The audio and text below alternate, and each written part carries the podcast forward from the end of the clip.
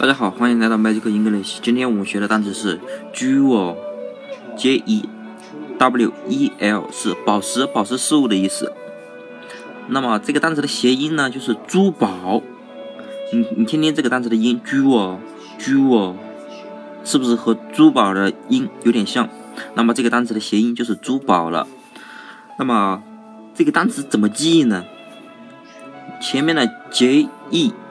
分别是金额的第一个拼音，那么 W-E-L-L 我们暂时给它加一个，后面再加一个 L， 不就是 well， 不就是很好的意思嘛，对吧？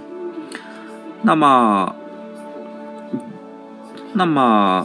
金额很好，不就是说明你家的金额很多嘛，对吧？